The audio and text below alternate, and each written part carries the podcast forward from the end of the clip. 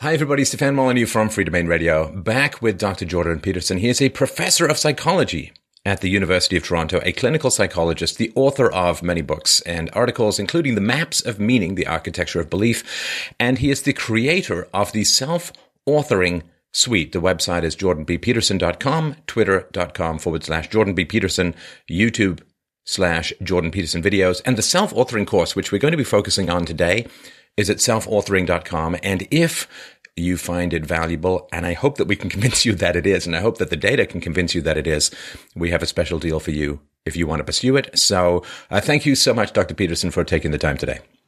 My pleasure. Thanks very much for the invitation. So, one of the things I think is fairly true about modern society is we've kind of got out of the habit of introspection. And I was thinking about one of the reasons why. I think external stimuli like movies, video games, television, and all of the smartphone distractions uh, and dopamine hits you can get from pursuing the pixels is one thing, but it also struck me that the fall of prayer has, I think, cut off an avenue for people to talk with themselves, to, to try and achieve a higher wisdom. Whether people believe it comes from without or within is another question, but it seems that we've moved away from introspection, and I think we are finding that the short term stimulus of pursuing sense pleasures is not making up for the increasing hollowing out, I think, of people's inner experiences. Yeah, well, t- two things that, that you said there that, that, that struck a chord with me. The first was that with regards to external stimulation, the, the question is, is that if you're continually bombarded by the outside world, like it's telling you what to do all the time. Like other people are always telling you what to do when they talk to you. And of course, advertisers and, and social media are really like seriously and explicitly telling you what to do. And the question is, well, how do you decide what you should do for you? And the answer to that is that you have to consult yourself. And unless there's time to do that, and you consult yourself partly through the use of your imagination, daydreaming and daydreaming about what the future might hold, and then actually consciously thinking about it and planning. But you need to disconnect yourself from the external stimulation in order to do that. And it might take some time. And so, yes, I think that we're in danger of losing that. I think children are in danger of having their play interfered with too. And uh, we don't know what the consequences of that would be, but I don't suspect that it will be that too much of that will be will if that happens to too great a degree, the consequences will be negative. Yeah. And then you also mentioned prayer. You know, the the cynical attitude towards prayer is something like asking God for favors. And then, of course, the cynical analysis of that is that if you ask God for favors, like he won't help you find your lost wallet, generally speaking. You know, but that isn't if you're if you take a bit of a more sophisticated approach to it, you know, what you're doing if you pray, we could even people seem to find that more acceptable, is that you you formulate a question and you you wait for an answer. And like a, a prayer might be, okay, I would like to do the best thing I could with my life. Now you have to open yourself up to that. That's to knock so the door will open. I would like to do the best thing with my life. What might that be? Now you could say that you're thinking when you say that, or you or you could say that you're leaving yourself open for a revelation or an intuition, but you're communing with whatever it is that enables you to receive wisdom, and you can attribute all of that to you, or you can attribute it to your brain, I suppose. But you're you're really communing with the structure of the cosmos when you're when you're asking such a question, and especially if you do it properly. And it's really useful to do that and it's really necessary because it orients you, you properly. So yeah the demise of prayer when prayer is considered in a sophisticated manner which is do i commune with the better part of myself let's say to determine how i should orient myself in the world it's a catastrophic loss not to do that. And i think this question of a larger purpose to one's life you know i have a very libertarianish, independent-minded audience, and whenever I talk to them about the need to subject to subjugate mere personal will and desire to a larger mission in life, uh, it, it, strikes them in a very odd way. But this is this modern nihilism of meaning and of purpose is is almost unique, I think, in human history. Uh, in the past, uh, we, we of course in in the Christian model, you had the ever imperfection of the soul and the goal of achieving heaven and communion with God, which was never going to be enough. And, and there was a sense of, or the need for self mastery. We had uh, uh, imperialistic cultures that, for better or for worse, you know, attempted to bring certain standards to other civilizations. We had the conquering of the new world. We had, we had a larger purpose that we kind of swam in like, like salmon in a current. And that larger purpose seems to have diminished. And it seems that that has weakened the West in enormous ways. Like we're just interchangeable with other people. We have nothing to defend, no particular values to protect. And I think that this has a lot to do with this pursuit of immediate gratification, which is oddly combined with this kind of dissociated dreaminess and procrastination that seems to be one of the shadows cast by that pursuit of sense pleasure. Well, you know, it, it is modern, I think, in its in its widespread distribution, but you can find pretty nihilistic statements, for example, in the book of Ecclesiastes, you know, where where the writer says quite forthrightly and in a very modern sense that, you know, our life is bounded by suffering and death, and that therefore we should we should strive to take every pleasure available in the mo- in the in the in the moment. And it ends on quite a nihilistic and malevolent note. I'd, I'd like to find that passage, but I can't do it quickly enough. But so I mean that concern has been there since the beginning of time, but it's it's at least at least perhaps in in more archaic days that was balanced out by the increased willingness to posit the existence of a higher power or commune with it, something like that. And I mean it's it's perfectly possible and reasonable to be cynical about that, but there's a huge loss in it um, because you do need a purpose that's higher that unites all your impulsive and trivial purposes into one thing or, or you're also weak. You know if you're not united within yourself and you you need to be united in relationship to a higher purpose to be united within yourself then you're weak and the world will take you apart. And and and the reason it takes you apart i think is partly because life is is rife with suffering and it's certainly bounded by mortality and those are very grim facts. And unless you have hammered yourself together to find a destiny that's of sufficient nobility so that that so that those negative elements become tolerable then the suffering will take you apart and and and, and demolish you. And so it's not optional this. And you might say well what does that have to do with god? And i suppose that depends on what your what how you interpret god. But it certainly at least has to do with the finding of a transcendent purpose so, and you do that through consultation with yourself, you know, and your yourself, and this is a kind of a the way of looking at things that that Carl Jung developed. Your the self that I'm talking about is the higher self that tells you, for example, when your pursuit of impulsive pleasure has demeaned you or or interfered with your proper mode of being. And people understand that experience very well. You don't have to talk to someone very well long until you can discover what they're ashamed of, for example, or what they hold themselves in contempt in relationship to. I conceptualize that as like, why be ashamed if you aren't doing something that demeans you? Why have contempt for yourself if if you're not missing the mark? And and the fact that you have shame and self contempt indicates that there's something in you that's striving beyond what you're currently investigating. And and for your libertarian types, like I would say, look, you don't have to kowtow to an arbitrary external th- authority, although often there's use in that from a disciplinary perspective. But I could say just as straightforwardly and, and usefully that your viewers and, and listeners could merely stop doing what they know themselves to be wrong. Forget about what anyone else thinks. It's like you know when you've transgressed against your your being and we we could say well you have an ethical it's an ethical necessity to limit the transgressions the transgressions that you can identify against the nature of your being. And i don't see that that's a disputable point unless someone can step forward and claim well i never feel any shame and everything i do. I believe to be 100% right. It's like get away from that person unless they're the buddha.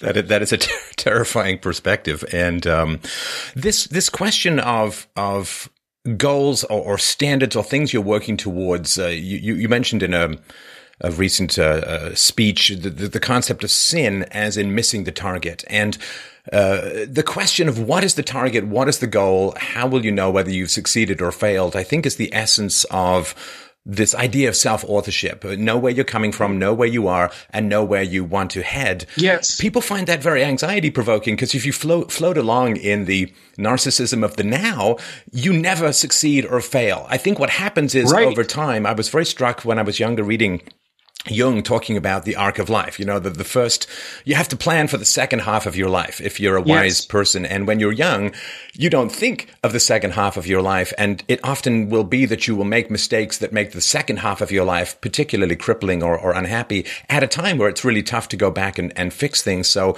having a mark, having a target gives you power. It also gives you vulnerability in terms of loss or failure.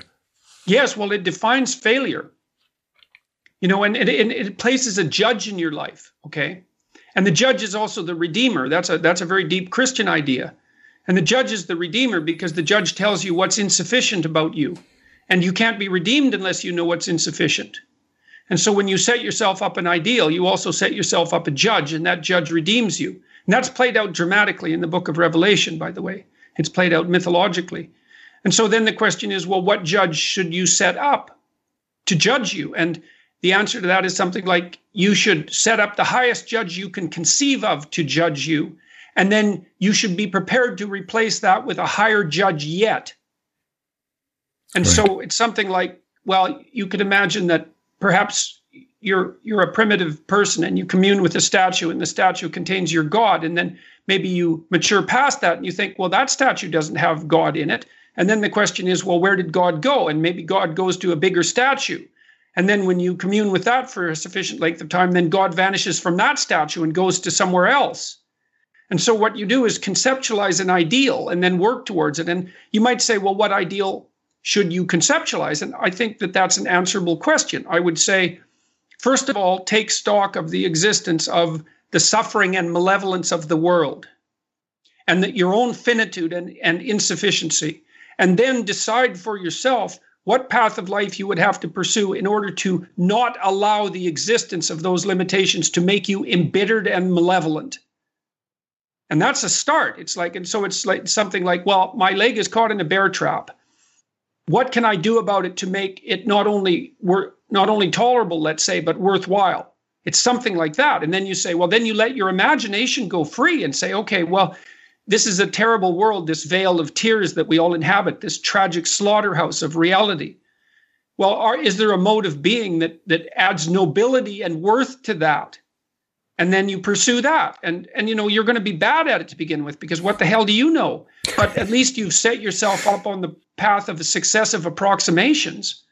And that's what we've been trying to do with the, really, that's what we've been trying to do with the self authoring suite. It's like, okay, you need to know you need to go somewhere because going somewhere gives your life meaning. I've just figured that out in relationship to the Abrahamic stories, which I just did a lecture that I released on the Abrahamic stories. And the in the beginning of the Abrahamic stories, what God tells Abraham is, all right, he's old already. Abraham's 75. He should have done this a long time ago, man. And God says, get away from your country and get away from the house of your father and go into the land of strangers and strive. And so Abraham decides to do that. And the first thing he encounters is starvation. And the second thing he encounters is the tyranny of Egypt. So he encounters terrible nature and terrible culture in his attempt to follow the dictum of God. Well, it's the call to adventure, right? That's that's the that's the command of God. Go forth into what you do not understand. And God says, if you do that, he says to Abram, if he does that, then he'll be a great man and the father of nations. It's like well, hey, that's a that's not a bad start for a goal, you know. Right. And so you have to you have to go somewhere. So let's say, well, you want to figure out where where you want to go, and you need to figure out how do you get there. Well, the first thing you need to know, just like you do if you're in a car and you're trying to go somewhere, is well, where the hell are you? And you might think you know, but you probably don't know because you're fragmented and fractured by the unresolved issues in your past. And so you're kind of all over the place. You haven't got your act together. Things have fallen apart around you. And so the first thing you do is you have to call yourself together. And that's what the past authoring is for. So what we have people do is to go over their past and to break their life into six sections. We call them epochs. And then to identify the most significant, the most emotionally significant events of each of those epochs and to write about them and to write about why they happened and what they meant and what the value was and what might have been done differently. And and to update yourself, to transform your implicit experience into explicit experience and to update yourself. And so you do that with the past authoring exercise, and that's quite difficult. And the more undigested material you have that's related to the past, the more difficult that's going to be. And so I would recommend. Interrupt, but um, yep. let, us mention that for a second because I, I think people get so used to sort of the toothache of past pain that it almost blurs out in their mind. It's like that sound, the ringing that eventually your brain stops processing. But I think you have a very good rule of thumb, which is the 18 month rule. And I wonder if you could help people understand that it is not a suffering that, that you have to take with you like a ball and chain for the rest of your life. There are ways to release it, but it does involve circling back and processing well, it through language. Yes. Well, what, well, let's define what processing means. Okay. So, you know let's say let's say that you had a pretty painful history of being bullied when you were 13 and you're still carrying that with you. You carry it with you in your posture. You carry it with you in your assumptions about people. This is all implicit right? It's not explicit. You carry it with you in the form of resentment and the, and the, and questions about what it might have been. And you carry it with you because you've been demeaned by it. But you know you're not 13 anymore.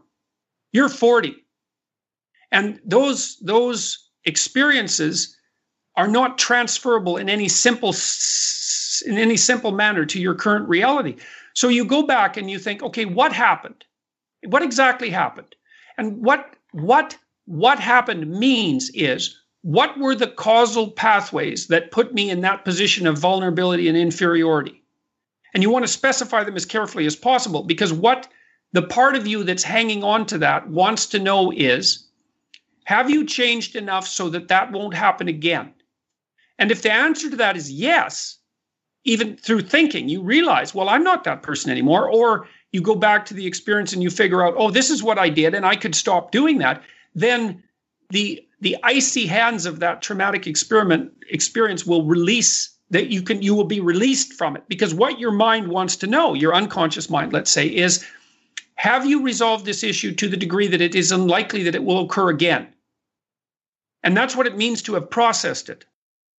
And this, I think, is really important for people to understand that memories stick until you gain security. Memories stick to uh, uh, uh, alert you to dangers that you're recreating yes. by avoiding the history. So if you were yes. bullied, you're going to either end up usually in the bully victim paradigm, right? You're either going to go out there and say, well, I'm going to get them before they get me, or you're going to go out there with you sort of shuffling along, staring at the sidewalk, you know, slumped shoulders, and you're going to be inviting more bullies into your life. And so right. until you figure out the causality of how you ended up being bullied, you're going to gravitate to either of those two poles as either a fight or flight mechanism. But if you go back and process and figure out, okay, here's the steps that happened that ended up with me being bullied. Now I know how to avoid the bullying situation. Then that pain will recede. It's there until you listen. It speaks until you're safe.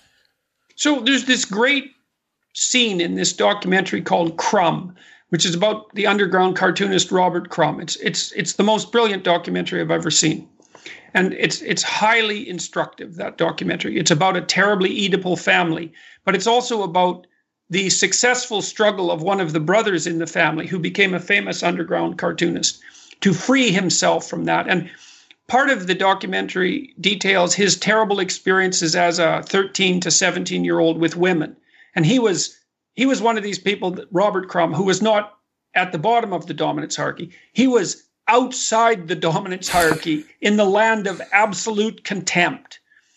And he, he made this card when he was about 13 or 14 with a broken heart on it and described his realization that he was such an outsider that he would never be successful w- with girls, you know, or, or, period, but particularly with girls.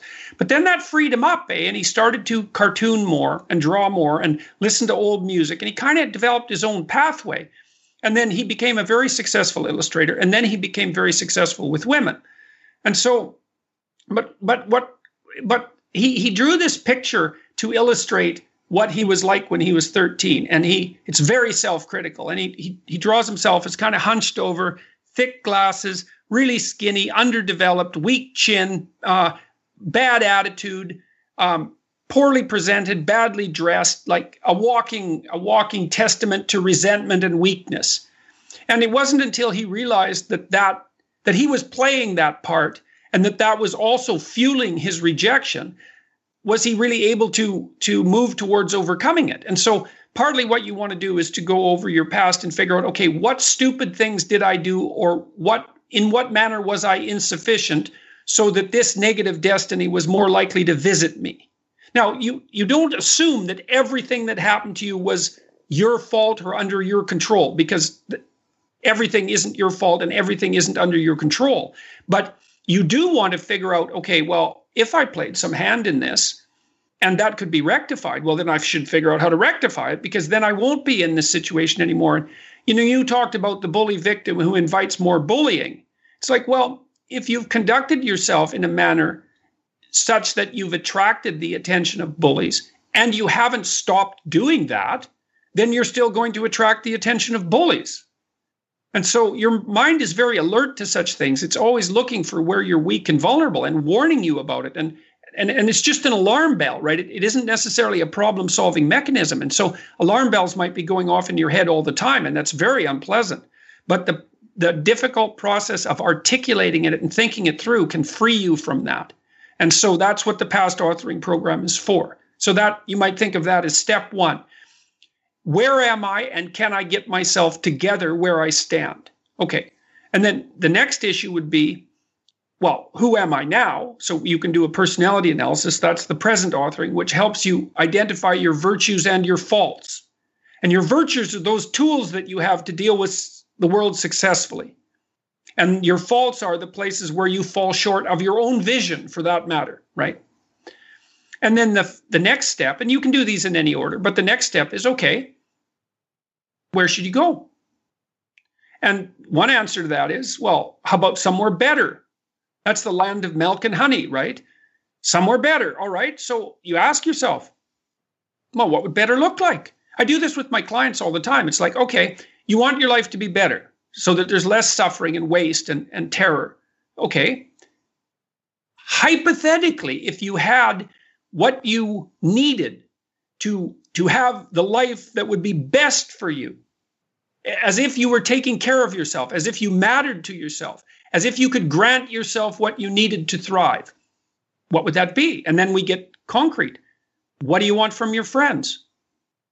How, how are you going to interact with your friends? What how is it that you're going to set your family straight or or move from your family if that can't be done? What how are you going to set up an intimate relationship? What are you going to do in your career? How are you going to educate yourself? How are you going to deal with drugs and alcohol and other temptations like that? What productive and meaningful activities are you going to engage in in your spare time? What sort of person are you going to be three to five years down the road if you could be the sort of person that you would want to be? Well, that's that's the first set of questions in the future authoring program. Right. And the next question is okay, you get to have what you need. It's five years from now. What does that look like? And then we have, so that's your own heaven, right? It's like Let's detail out paradise as far as you're concerned. Be realistic about it. This isn't a game for children, right? This is real. This is real life. So you want to be realistic about it. So you detail out your vision of of life more abundantly as far as you're concerned. This is only for you. You don't even have to tell anyone about it. And then we have people flip it. It's okay. Now we figured out what you want and what would be good for you. Let's play the game the other way. All right. Now you think of all your weaknesses and all your your proclivity for malevolence and your resentment and your tendency to avoid and all your bad habits and then you let that get the upper hand and then that drives you into the ground over the next 3 or 3 to 5 years what hell do you inhabit because everything's broken into pieces 3 to 5 years from now and you really want to contemplate that because then you have a hell to run away from and a heaven to run towards and that makes you maximally motivated because your fear is behind you, then pushing you instead of ahead of you, stopping you. Right. So, and, and then we ask people to make all of that into a detailed plan, a detailed implementable plan with fully articulated and rationalized. So, and let's talk about some of the empirical data that, that you have gathered. Uh, that I, I mean, I, I, definitely want to encourage people to pursue this. You know, self knowledge is power, and your muscles will rise to meet your ambitions. People don't often think of that. That that uh, if you simply have a great goal and a great ambition, you want to do great things with your life you grow wings when you jump off the building, almost in a kind of way. That's been my experience. But um, there is a lot of empirical data. Uh, particularly, I really want to focus on something I've talked a lot in this show about, which is uh, uh, ethnic IQ differences and how this helps close the gap and even eliminate it in some situations. Because that, to me, is a very, very powerful outcome. Well, so we've tested this program with university, university and college students. And it's not because it's designed for them, by the way. It's because well, you can measure their performance quite quite straightforwardly, and so they're a good target audience if you want to look at the impact of of of an intervention on performance. Now, what we found was that if you get we started with business school in in Holland. We've run a, several thousand people. It's probably up to 10,000 people now or maybe more in the in the School of Management at the Rotterdam at Erasmus University. It's the Rotterdam School of Management. And I'm working there with uh, Michaela Schipper and and Ad Scheepers. And um, what we found was that we looked at the performance of of different groups of people by ethnicity and gender. And so the highest performing people were the Dutch women, the Dutch the Dutch uh, native women, let's say. And then the second highest performing group were the the Dutch native men. And then the third group was non Western ethnic minority women. And the fourth group was non Western ethnic minority men. And, and the ethnic minority groups were underperforming the Dutch groups, and the men were underperforming the women. So the ethnic minority men were doing the worst. And, and significantly, and, too, it was about a oh third, yes, if I remember rightly. Performance decrement of something like 83%. Right. It was a huge difference. And, and far more dropout at the at, at among that population as well. Well, and so we had them do the future authoring program as part of the coursework, and we we dropped the overall dropout rate by about 25%. So that's really quite staggering. And we we eliminated the performance difference between the non-Western ethnic minority men, those troublesome immigrants, let's say. We eliminated the performance difference between them and the Dutch women. In fact, they, they their performance actually exceeded that of the Dutch women after two years, but it wasn't that the you know the, the superiority wasn't significant. And so we used a psychological intervention to completely eradicate the problems caused by a sociological circumstance. And so, and then, you know, so we thought, wow, that's that's pretty amazing. I mean, we got an overall effect on grades, but the biggest effect on academic performance was from raising the people who were doing the worst, which is also weird because usually when you design a psychological intervention, it makes the better people even better right? So you increase the gap between the top performers and the bottom performers instead of decreasing it. So then we are pretty excited about that. It was like, really, that's well, you couldn't ask for a better outcome than that. And so then we we replicated it recently at a little college called Mohawk in in Canada, and we had the students come in and only do the future authoring program for about 90 minutes. They did it on their orientation day and and relatively rapidly, you know, because it's it's hard to plan your whole damn life. so they only spent 60 to 75 minutes doing it. And we dropped the dropout rate by about 30% in the first semester. And again, it had the biggest effect on the men who were doing the worst. And so those would be men who didn't do very well in high school and who had also enrolled in programs that were general rather than specifically aimed towards a particular profession. So that was ridiculously cool and also disheartening to some degree because what it showed, both studies, was that if our education systems provided their students with the opportunity to engage in structured reflection and, and help them determine their destinies, to use a very archaic phrase, that their performance would increase very rapidly. And so, oh, this this this is part of the ambivalence, and I, I found this uh, to be. This is the only study that I know of that has been able to close the, the gap to this degree. Uh, hopefully, it lasts and so on. So, this is one of the reasons I wanted to help talk to people about. It's lasted this. for two years. Yes, and and I think that it's it's an incredible close, and of course, given what's going on in Europe and other places, uh, finding ways to e- uh, equalize performance outcomes between different ethnicities is kind of the key, I think, between a future potential civil war and a future potential wonderful peace. So, uh, you know, this is the, the stakes really couldn't be higher given the experiments going on in the Western world at the well, moment. Well, the West, you know, the West is predicated on the idea that you turn to the individual, the autonomous individual, to solve the problem, and so we didn't treat ethnic minorities. We intervened at the level of the individual. We didn't give a damn about their ethnicity or their minority status, except to measure it. You know, the idea was get the individual together. And that's the great signal truth of the West get the individual together. Right. And so, and so this, this idea that there's this amazing breakthrough, and uh, to me, this should send ripples throughout the entire psychological, sociological, psychiatric community and, and whatever we can do to get the word out, we will, I will do. But it does, as you're saying, when you get this great excitement, you also do, at least for me, get this great anger thinking back, uh, on, on the education that is so available. This, this program you can do in a couple of concentrated days and it can change, as you point out, your life. Uh, the cost benefit, it's very, very cheap because it's largely self-administered. You just need a little bit of web it's hosting uh, right? We can administer it to an indefinite number of people at low cost, which was one of the design parameters. And think of the the cost runs into the tens of thousands, if not hundreds of thousands, to educate someone partially. Uh, and what that does for their sense of efficacy and success and what it does to their confidence if they bomb out, if they fail out, we've got something which costs a few bucks to to administer per person and the the benefits can be enormous but it does make me look back through the tunnel of time and say what the hell were the teachers doing for 12 years? That well, this is something actually, so revolutionary. I can actually actually answer that question a little bit because I, I got really curious about that. I thought because I started using these programs in my own classes about 10 years ago in their in their beta form let's say. And uh, so I had students write an autobiography in the class and then also to write out their future plan. And then I, I thought about that a lot. I thought hmm, the students were really into it. You know, I mean, some of them were writing twenty thousand word documents.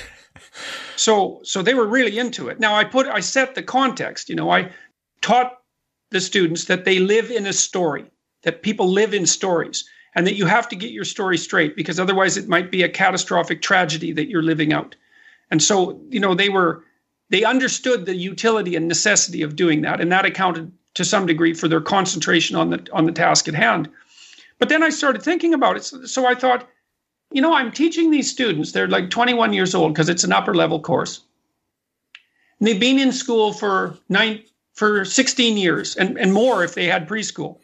And no one has ever sat them down and said, okay, who the hell are you and what are you doing? Justify it seriously right. and tell me why you're doing this. Who are you and where are you going? Write it down.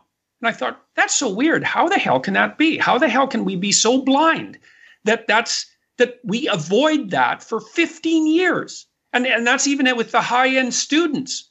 And so I started doing some investigations and I came across the work of this guy named John Gatto, who's a teacher who won the best teacher in New York City award and then the best teacher in New York State and then quit being a teacher. And and, and, and sorry, just to mention, uh, people need to look up his work is available uh, online. Weapons of Mass Instruction is is one of his best. How he analyzes the history of school is very powerful.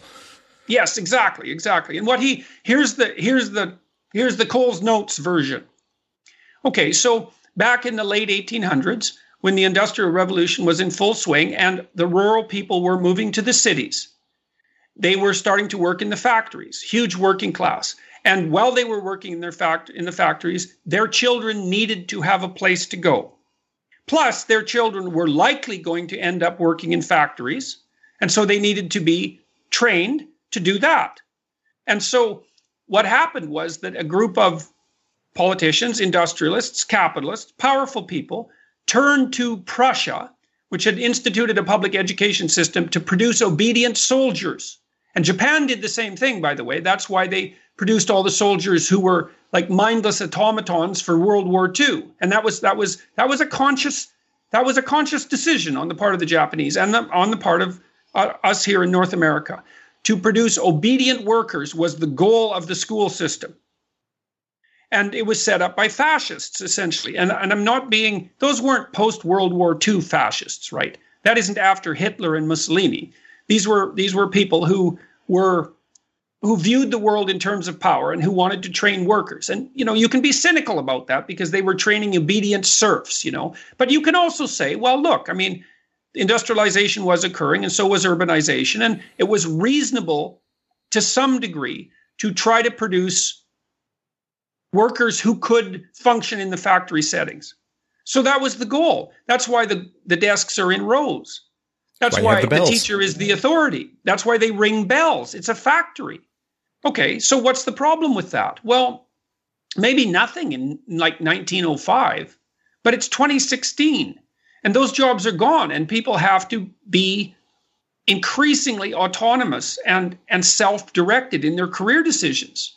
And so it's time to and there's a middle class. So uh, everyone virtually is in the middle class, you know, unless you've fallen out of society completely. So you need to develop your autonomous vision. And the schools were never set up to do that. And so it's like they haven't noticed that they're not doing it. Right. Well, so, whatever the government wraps in state power tends to become immune to the effects of time. Uh, you know, 150 years ago, you had a teacher up there with with a, a whiteboard and some chalk and a bunch of kids in a row, and now 150 years later, after all of the technological advancements, the only thing that I can see that's changed is you've gone from a blackboard to a whiteboard in some places, but the basic structure remains the same. That's what happens well, when and, the state. And you're probably you're probably not made literate with as much efficiency. Mm, that's true. You know, and and so I really want to focus on this part of what self authoring I think empowers people to do. One of the wonderful passages in the Bible is to me the temptation of Jesus by by Satan. Because what does he do? He says he offers him mastery over the world. He offers him mastery yep. over others. There's this pole in society this fork in the road that society takes uh, and each individual takes within that society determines the character of that society. Do you seek power over others? Do you seek mastery over others? Or do you seek mastery over yourself now, if you yeah, seek well, mastery over others, then you use other people as crops with which you can gain resources, either directly as a criminal, indirectly through a lobbyist or a politician or a capitalist who uses the power of the state to control competition and so on. Other people fundamentally become dopamine utility robots or crops for you because you're seeking power over them. If you seek power over yourself, mastery over yourself, which used to be common in the Christian model, even in the ancient Greek model, was a saying, it is easier to rule a city than to rule yourself. If you gain self mastery in the Aristotelian sense, then you can actually interact with people in a positive way. They're not utilities for you to, to harvest. And what I love about this program, Jordan, is how much it teaches you the need for and, and the value of self mastery so that you can control your own life, get resources in a productive and voluntary way, and not be dependent on controlling and manipulating others in order to gain your sustenance. Right. You know, amen to that, let's say. And and I think it's perfectly reasonable for you to put that in the context of the temptation. Because look, one of the things the postmodern neo-Marxists insist upon is that hierarchies are predicated on power. And that's wrong. Some hierarchies are predicated on power, and mostly the pathological ones. Because real hierarchies, functional hierarchies, are predicated on authority and competence. And competence is the ability to formulate problems and solve them. And so, in a real functioning hierarchy, the people who are best at formulating problems and solving them rise to the top.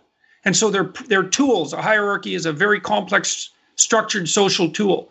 And you if you want to rise to the top, let's say what that, that means is that you make yourself more disciplined and useful and you make your ethical aims higher and more noble. And and enough damn cynicism. You know, I've met a number of people in my life now who have been world changing. And I, and I mean that in the most fundamental sense. These are people who have invented things or developed technologies that have transformed the world. And to a man, their ambitions are noble, their their willingness, their their desire is to make being better. They're disciplined and bright, and and they've been successful because they've dealt dealt fairly and forthrightly with people, and they've allowed their talents to manifest themselves in the world. And they are not power. In fact, the people who want power are often often the, precisely those who are impeding their progress. And hitting so, hitting people when they're young with this fork in the road thing, I think, is important. You, have mentioned Piaget's uh, description of the, um, uh, the the phase in sort of late adolescence when when you get this messianistic idea that you want to go out and change the world. And I think yep. people do hang this fruit, and and this to me is the sort of leftist or social justice warrior. It is this this fruit that they hang before you, which says the way that you change the world is you try and get the state to pass laws to get your way, and that is how you're going to go out and make the world yes, a better you, place. Now, the government loves the it. World by, you change the world by stopping the bad people from being bad. Right. And those bad people aren't you. Right. And In and fact, you're a victim of those bad people. And and you set up a system wherein the, the bad people will forever multiply according to your definitions, which is why it never works. Right. But but offering people a sense of how to change the world by first changing yourself, it seems very counterintuitive. It's like trying to make someone else thin by dieting yourself. It doesn't make much sense. But you can go forward, show yourself as an example of somebody who has self mastery. You can inspire other people and you can be so productive that you will, in a sense, drag people along in your successful wake. Even if you're a successful entrepreneur, you hire people or you teach people as you're doing, or you, you, you excite people as to the possibilities of life self mastery liberates other people from the addiction to control others. Because when you are yes. in control of yourself, other people can be of value to you outside of resource acquisition. That is very inspiring, but it's kind of counterintuitive because this shortcut of change the world by forcing others to obey your whims is very tempting and satanic, I think. Yes, its well, it's especially tempting if no other pathway has been delineated for you. Mm. Because, as you said, uh, maybe even amongst the best of young people, there is this messianic urge and it, it and it, it, it's a non-trivial phenomena and a positive phenomena but it has to be channeled and disciplined properly. And and that's the universities are failing in their mission to do that. In fact they're actually working at counter purposes to that. And i think that that's um, that's that that that presents a, a mortal threat to the to the substructure of our culture. Hmm. and it has to be it has to be dealt with. Yeah. So I should tell you another project that we're engaging in because we're on this topic. So within a month, I'm going to release a website. We still haven't just figured out how to brand it and and how to promote it, but what it will do, it has an AI core.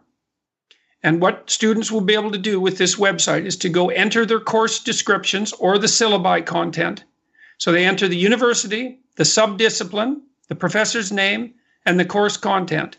And the AI engine will analyze the terminology and tell them whether that's part of the cult of postmodern neo-Marxist indoctrination. right. It's it's you it's bet. a radar. It's a radar functional. for propaganda.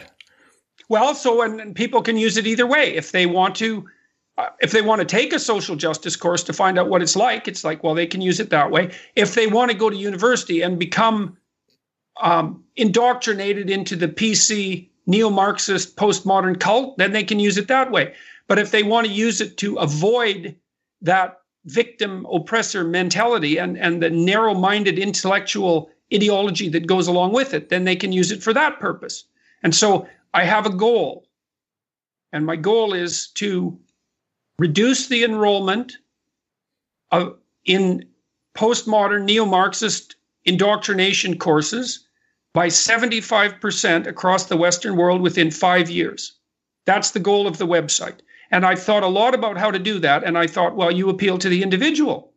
Because I thought for a while, well, I could lobby the government. And I've, I've done this. I've had these conversations with people, some of the people who lead the Conservative Party in Canada, for example, that perhaps the university, 25% of the university's funding should be removed until they sort themselves out. Mm-hmm. But then I thought, on ref- reflection, I thought, well, you can't do that because you can't get the government's hand into the university systems because the long term consequence of that is going to be worse. It can't be that. It has to be something like the students decide of their own accord to turn in another direction and leave that sterile, dead, nihilistic, pathological victim oppressor mentality in the dust and the gloom where it belongs. Well, I and think so, uh, the the other application, and I've been talking to uh, employers as well, saying, you know, if a person comes from this university with this kind of degree, uh, you may not be getting the critical thinker that you you want. You may be getting somebody who's going to cause a lot of trouble. I well, could also, Jordan, see the application of this for employers to say, oh, this person came from this university, they took this stuff. I'm going to go check out this website and find out what kind of belief sets they're going to be bringing into my hopefully creative and industrious and optimistic world uh, uh, workplace. Because of course, this is the one thing about the the sort of neo Marxist, the cultural Marxism stuff. It's relentlessly depressing. It's relentlessly hostile. It, it hollows people out. It's it's more like a, a brain rot than than any kind of enthusiastic and open uh, thinking system. Oh yeah, it's it's it's it's it's uh, I it it's it compromises its followers' mental health. It makes them depressed and angry and nihilistic and resentful and malevolent and and often dangerous. It breeds and the very failure it claims to. Uh, it breeds the very failure it claims to oppose. It's terrible. Yes. Now, yes. I was thinking about because you've talked about this, and I've I've talked about it as well. This Pareto principle, and it just struck me, Jordan, while you were talking about this. I wonder if the people who produce this uh, amazing productivity, right, is, is the square root of the workers produce half the wealth, which, you know, if you've got three out of nine is not such a huge deal. If you've got a hundred out of 10,000, you can certainly see why some people become richer. Do you think if, if this process uh, of self-authoring explodes productivity in people, do you think that there may be people who get it instinctually or have pursued it accidentally or have got it as a side benefit of therapy or something else? Do you think that the Pareto principle might be composed of people who've gone through this process uh, consciously or unconsciously and that we might be able to herd more people in a sense into this maximum productivity area through this process of self-authoring? Well, that that's what the data indicates, right? And I would say part of the part of the way that happens is that the number of Pareto domains will multiply. Right? You can't get rid of the damn principle. It's pretty hard. Now, you might do what Henry Ford did if you happen to be at the top of the heap and say, hey, actually turns out that we should pay our workers so they can buy the things we're producing, which is a message that industrialists across the West, I think, could could hearken to again, and if, even if for no other reason than for their own self protection, because increased um, uh, what would you call it inequality that increases beyond some um, unknown maximum is going to cause massive social destabilization. It's a real risk. So, but I would also say that there's, although you can't remove the Pareto principle, you can dampen it, and you can also multiply the domains in which it works. Mm. And and you know, there's there's lots of things that can be produced creatively, and there's lots of domains that can be generated in which creative achievement can take place. And so I would say that someone who's self um, motivated, properly motivated, let's say, towards the good, just as it l- lays itself out in the Sermon on the Mount, right? To put the highest possible good at the top of the hierarchy, whatever that is. It's God for all intents and purposes. Whether you believe in God or not, it doesn't matter. It becomes your God. And so you put the right God at the top, and the God of power is the wrong God. So, and that's the message. Uh, uh, uh, that's the message that's implicit in the temptation narrative, which which you already outlined. Well, so what happens when people put put the proper God in the highest possible position? Well, what happens is that the world transforms itself increasingly into something that's paradisal, and I truly believe that. Hmm. I truly believe that that and that that's the proper way forward. And and and and for for those of your viewers who are feeling nihilistic and depressed and upset about the state of the world, it's like yes, the world is contaminated by hell, let's say, and catastrophe. It's like that gives you something to do. Go out there and fix that, and and start with yourself. Right. You start by constraining the catastrophe of being within the domain of your own responsibility.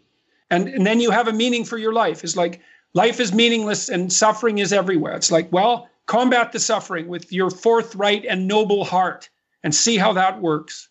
Yeah, we should not let the only highly motivated people in the world be the worst among us. So let's talk a little bit about our good old friend dopamine. I've talked about this in the realm of addiction on this show before, but um, the, the relationship between dopamine and goal setting is something that people don't generally understand. And I, I always love being able to look at the physical substructure behind Absolutely. the philosophy.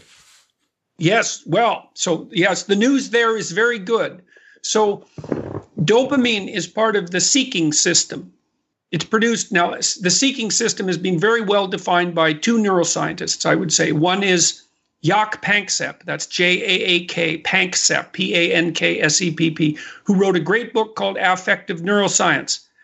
And that's outlined in my reading list on my website. And the other is Jeffrey Gray, who was a student of Hans Eysenck, who was the most highly cited psychologist that ever lived. And Jeffrey Gray and Jaak Panksepp are both geniuses. Unfortunately, they're both demise. They they both have, are deceased.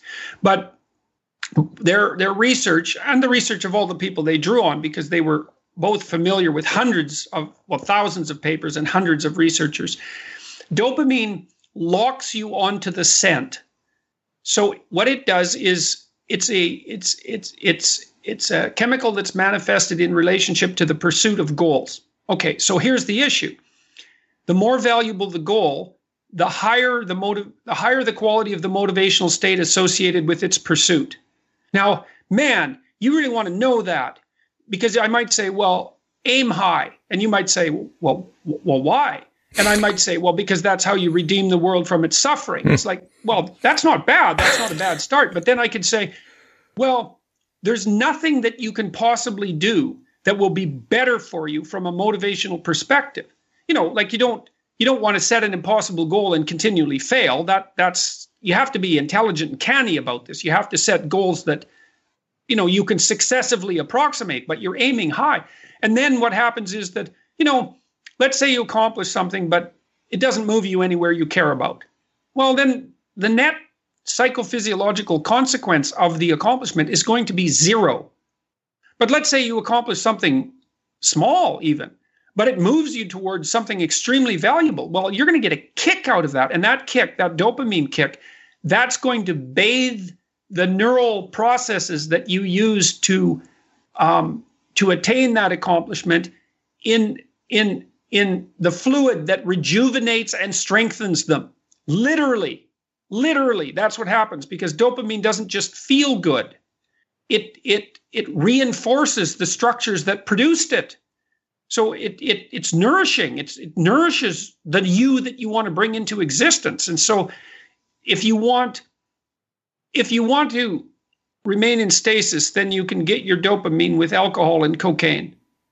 But right. you'll pay for that because for every heavenly experience you get that way, you'll get a counterbalancing hellish experience that will be of greater significance, generally speaking. It's a it's a net negative game.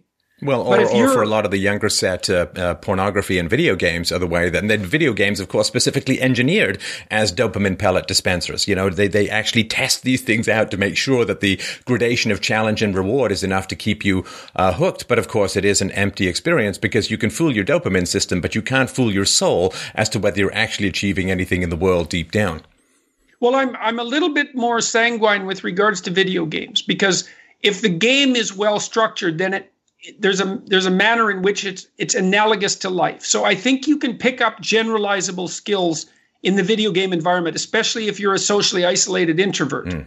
You know, I think that can be a way forward. But let's be clear about that. It, that doesn't mean that all you should be doing is playing video games, right? It means that you should make your pursuit of video games part of having a life, and you should use the video games to make you a more effective um, individual in the actual world.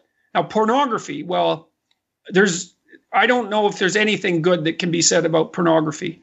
I, I think that it's it's pretty much an untrammeled social evil. Um, the only thing I can say about pornography is that its introduction into communities seems to decrease the probability of violent rape. Mm. There's some reasonable there's some reasonable data on that. Right. But in terms of psychological development, it's it's it's not to be recommended. And and for the reasons that you described it's it's it's it's a stimulus that has been detached from its purpose. And there's nothing noble about masturbating to pornography. And i think everyone knows that even if you regard it as a physiological necessity for people who are deprived. Right. but there's nothing about it that's a noble pursuit. And i i don't think anyone would ever make that the claim to the contrary. Right. and so if it's not a noble pursuit then perhaps you shouldn't be pursuing it so, and with the, with drugs like cocaine, cocaine's a direct dopamine agonist. And you know, with rats, you can get lonely, isolated rats who live singly in cages to take cocaine in preference even to eating and sex. But you can't get rats that are living in a natural environment and doing the proper rat things addicted to cocaine. Well, and this is, I've talked about before with regards to addiction, that uh, people who have a dopamine deficiency will often feel normal for the first time in their life. They're not pursuing a high, they're pursuing basic normal functioning. And uh, what happens is when they get the extra dopamine, it crashes down lower than it was before. If people are normally at like 100, and then somebody who's normally at like 20 gets to 80, they feel vaguely normal, and then they realize the agony of their existence even more, which is one of the reasons why they pursue it again. Whereas people who go from 100 to 150 go back down to 100, they're like, eh, you know, this is not so bad. So, Let's talk about the, um, the, the, the, we talked about the difficulty of it, you know, and uh, while you were talking, the, the thought popped into my mind, you know, Ed, Edmund Hillary's famous phrase, you know, and why did you climb? Why do you climb Mount Everest? Why do you want to climb that mountain? He says, well, because it's there, you know, well, because that's where the most dopamine is right at the top because it's the most challenging thing you can right. do. So you right. want a significant amount of challenge and also the goals are ideally intrinsic to your value system and something that that you want, not something where you're fulfilling somebody else's script. That's not going to give you the yep. satisfaction that well, you want. Well, you can start because you're ignorant and and and and know little about the world and malevolent and broken and fractured and clueless. You might want to listen to what other people have to say about what is worth pursuing. And that's especially true if you're young, and it might even be especially true if you're young, male, and fatherless, something mm-hmm. like that you know, so So if people are suggesting to you that certain pathways forward are tried and true, you might not want to be too cynical about that. But fundamentally, it is the case, and, and it's the philosophy behind the self authoring program that you're asked to commune with yourself. It's like it's your tragedy that we're dealing with, it's your catastrophe in life, it's your destiny. And, and you can ask yourself, well, as far as I'm concerned, what pathway would make my life worth living? And, and then you can add more to that. You could say, well, what pathway would make my worth live my life worth living optimally in a way that would also increase, improve other people's lives around me, so that we could all stroll together as brothers, let's say, towards a higher mode of being. It's like, well, that's a good game to play. Why not play that one? Right. I also wanted to talk about, and people find it kind of confusing because we all think we have this identity and that we use language. My own experience, Jordan, when going through therapy for a number of years, and I, I mean, I dove in, I dove in headfirst and very deep. I was doing like three hours a week in the office. I did like 10 to 12 hours of journaling and it was an amazing experience because what I found was that well, my identity was much more complex than I thought. I call it the Miko system. Like I'm not just one thing. I'm like a multiplicity of systems and voices and ideas and arguments and trying to find balance. Like a rainforest, you got to find balance in the ecosystem. Finding balance seems to be the key. But I found that my identity was so founded on language that the two were absolutely inextricable. I could not even think of myself outside of language. I could not describe my own experience. I could not describe my own thoughts, ambitions, or dreams without language and without conversations with myself. And so the idea that we have an identity based on language that is alterable by language is really quite astounding. You know, we don't try and build a bridge by yelling the word bridge at a pile of rocks, you know, but the idea that we can we fundamentally sort of alter. Yeah. We sort of so. do that, you know, we sort of do that. It's like, you you look at a pile of rocks and you you yell bridge and then you know a lot of other people come together and soon you have a bridge and so it is through language that imagination is transformed into reality and, and you have a, a quote from William James. a very powerful force. Yeah, we have a quote from William James on, on the website. He said, he just a, a remark, you know, off the cuff as he, he was a great psychologist. He said he did not know what he thought until he had written his thoughts down. And yeah. I wonder if you could help people understand how much they can literally create their own future through language. It, it is, it's like magic. You know, we have this whole idea of spells, you know, uh, that, that you say things and, and the world changes. You get fireballs. You can alter yes, the future. You, should, you can that, compel truth. But this is actually how language what, works with identity. Exactly. Well, that's why you should watch very carefully what you say.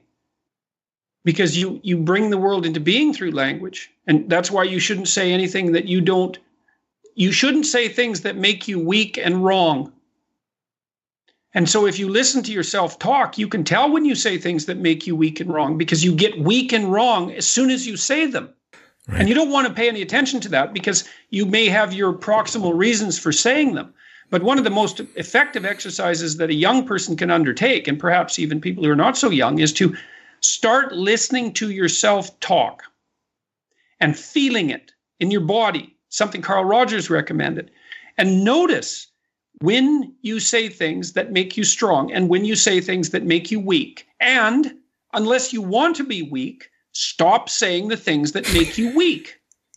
And it's a very uncanny experience to do that because you'll find that so much of what you say, you're sacrificing yourself to the to the whims of the moment. Mm. And it's a very bad thing to do. It's because you end up as the sacrificial victim to the whims of the moment. And there's nothing in that except self-contempt and and the waste of a life.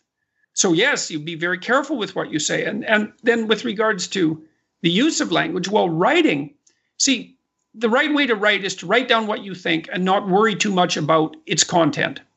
Just write down what you think, like William James said, and then to think about what you think. It's a recurring process, you know, and that's also what you're doing when you're talking to someone because the person listens and criticizes and exchange ideas and it's a dance. And if it's the right dance you're both dancing towards the truth right? But you can do that with writing. It's like well what do i think about this? Well i don't know. Well well write it down. Write down everything you think about that. Don't worry about if it's right or wrong. And then take a look at it and, and separate the wheat from the chaff right? That's what the logos does. At the end of time, Christ comes back with a sword in his mouth. He's language incarnate.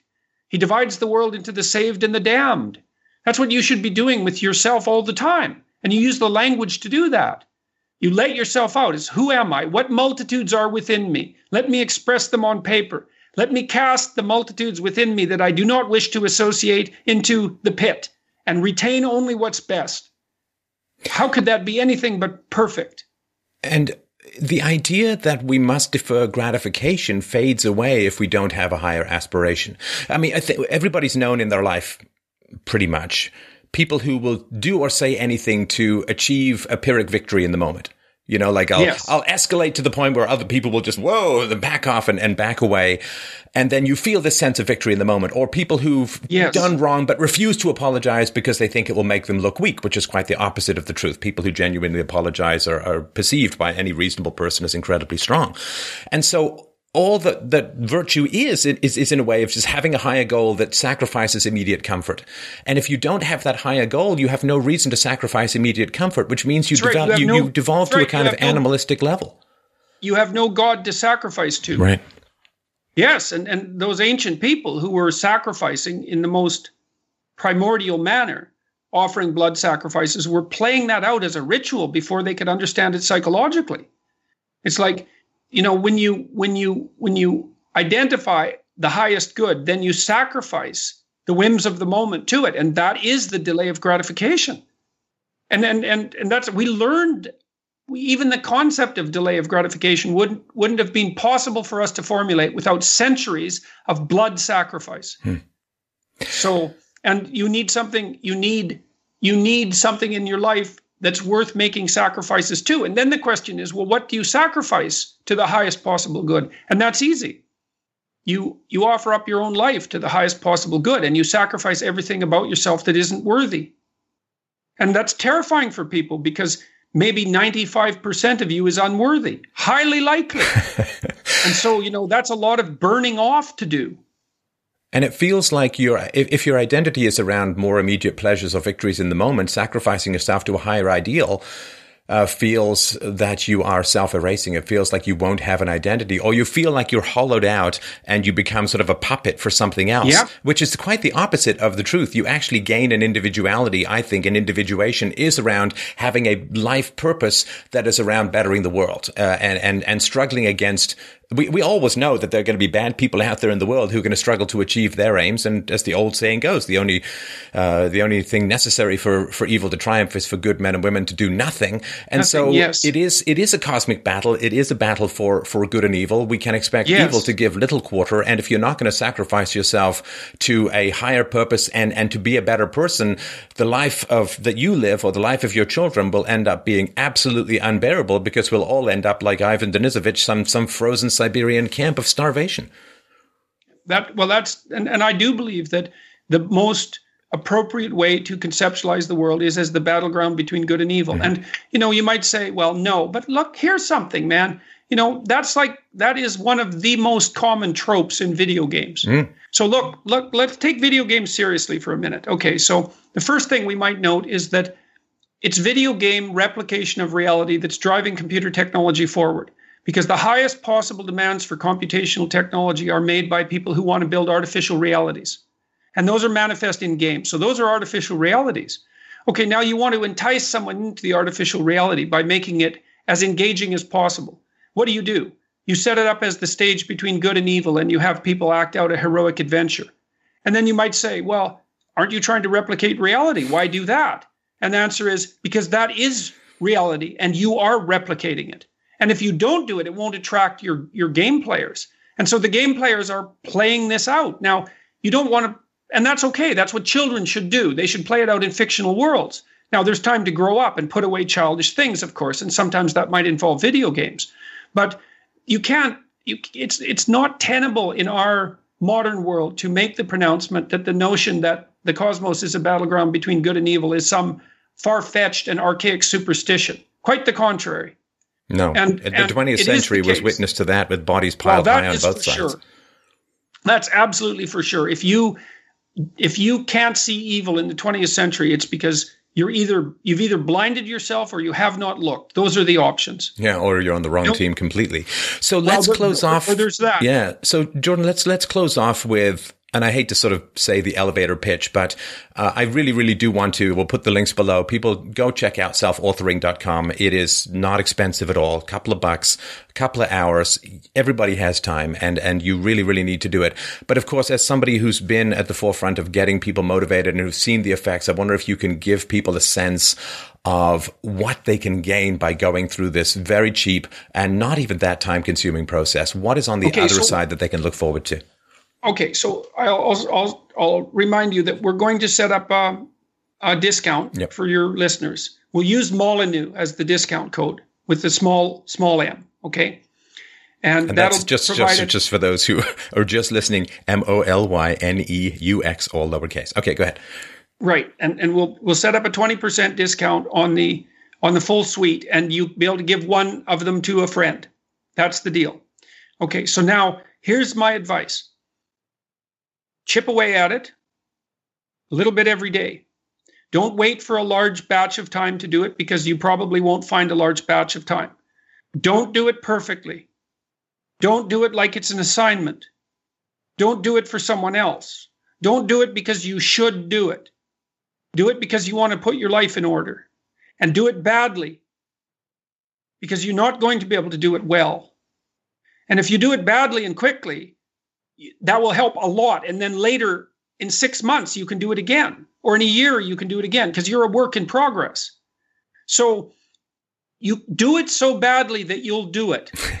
That's the thing.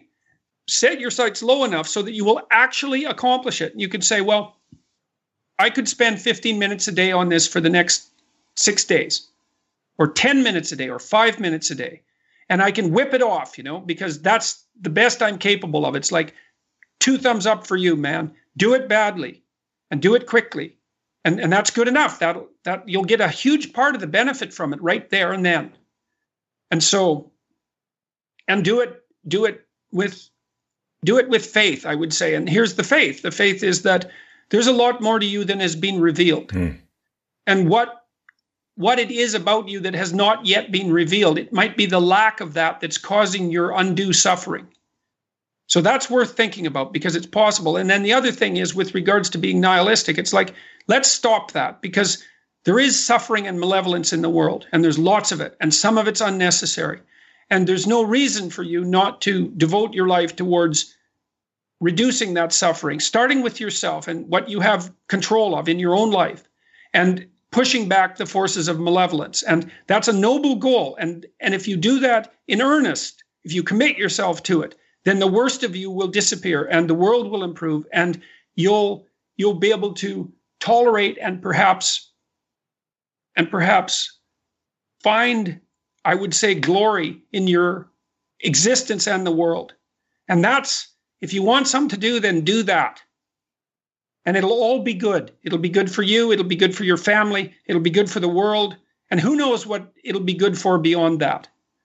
So that's the goal well said. And as I've always said to people, we got a fixed amount of time. We don't know how long. Why not aim high? We all end up with the same dirt nap at the end of it anyway. So why right. not? Why not go That's as high as possible? nothing to lose. Yeah, you're going to die anyways, man. You might as well aim high. All right. So thanks again for your time today. Just to remind everyone, JordanBPeterson.com. Same thing for Twitter.com. Jordan P. Uh, Jordan B. Peterson. We'll put the links to all of this below. If you want to go onto YouTube, you can find Jordan's videos there. Jordan Peterson videos, and most importantly and it has American spelling, selfauthoring.com. That's self, A-U-T-H-O-R-I-N-G dot com. You can use the Molyneux um, discount for 20% off. And as you say, one also for your friend. Don't even think about it. Just stop watching this, go click it and, and get started on the rest of your life. Uh, Dr. Peterson, thank you so much for your time today. My pleasure. Very nice talking to you. And like, good luck to all your viewers and listeners. I hope you bloody well knock it dead. We'll keep you I posted. really mean it.